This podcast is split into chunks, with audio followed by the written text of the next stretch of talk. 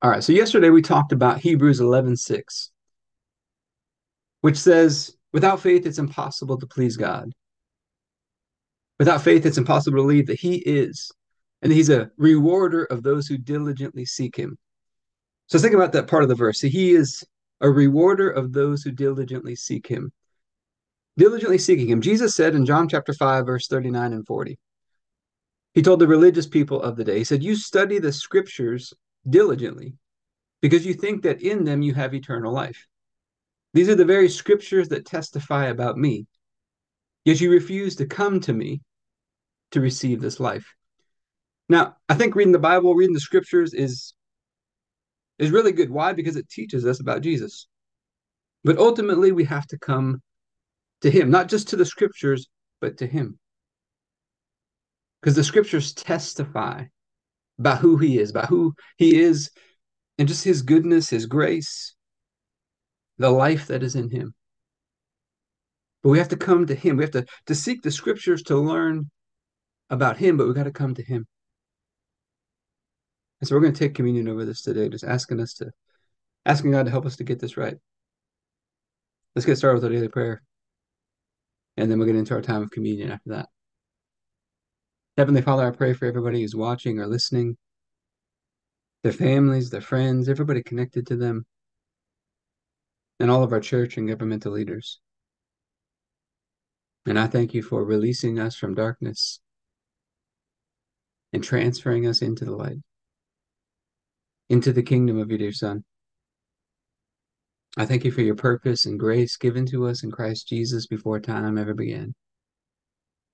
And that Jesus was struck down, he was smitten, bruised and pierced and crushed and destroyed, also that you could be on our side, that you could be fighting for us. And I keep asking that you, the Father of glory, would give us the spirit of wisdom and revelation so that we would know you more and more. That the eyes of our hearts would be enlightened to know the hope to which you've called us and the riches of your glorious inheritance that is in us and the immeasurable greatness of your power to us who believe. The same power that you exercised in Christ when you raised him from the dead and you seated him at your right hand in heavenly places, far above all rule and authority and power and dominion and every name that is named, not only in this age, but also in the one to come. And you put all things under his feet and made him to be the head of the body, the fullness of him who fills all in all. And Father, I ask you to bless us and to make your face shine upon us. Let us find grace and favor in your eyes. Expand our borders and our territory. Expand our capacity to receive everything you've given us in Christ and to let it flow through us so that we do good and are blessing to people all over the world. Send us opportunities to do good and be a blessing today. And help us make the most of those opportunities. Keep your hand on us and help us do today what's right and best in your eyes. And do it with peace and joy and confidence in Him. And we ask you to stretch out your hand to heal and do signs and wonders and keep us from evil and pain. Through the mighty name of Jesus. Amen. And Father Jesus, we're just so grateful that you've given us these scriptures to teach us about you, that they testify about you.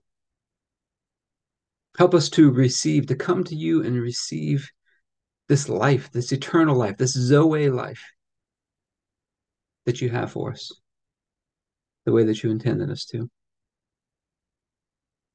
The scriptures tell us to examine ourselves before we take communion. Just take a moment. Is there any areas where you're lacking fellowship in your relationship with God or any people? Any areas where the relationship feels a little strained, you're lacking that fellowship? Just make a note of that. We're gonna we're gonna take some steps to remedy that, to correct that, to get peace in those relationships. Is there any areas where you're maybe wavering in your faith? You're looking at the issues, you're looking at the problems, Maybe rather than the promises you're wavering, you got that separation in there as well. Just bringing those areas, letting them go, giving them to God. getting back into peace, oneness with Him. And Father, we thank you in the night Jesus was betrayed, He took the bread and He said, This is my body broken for you. Do this in remembrance of me. We get this opportunity to remember that through the sacrifice of Jesus, we've been made one with you, made holy and righteous and perfect in your sight, all through his one sacrifice. And you raised him up from the dead, and you seated him at your right hand. And you raised us up together with him and made us sit together with him in heavenly places. And so I thank you for this bread and ask you to bless it in Jesus' name. Let's go and take our bread.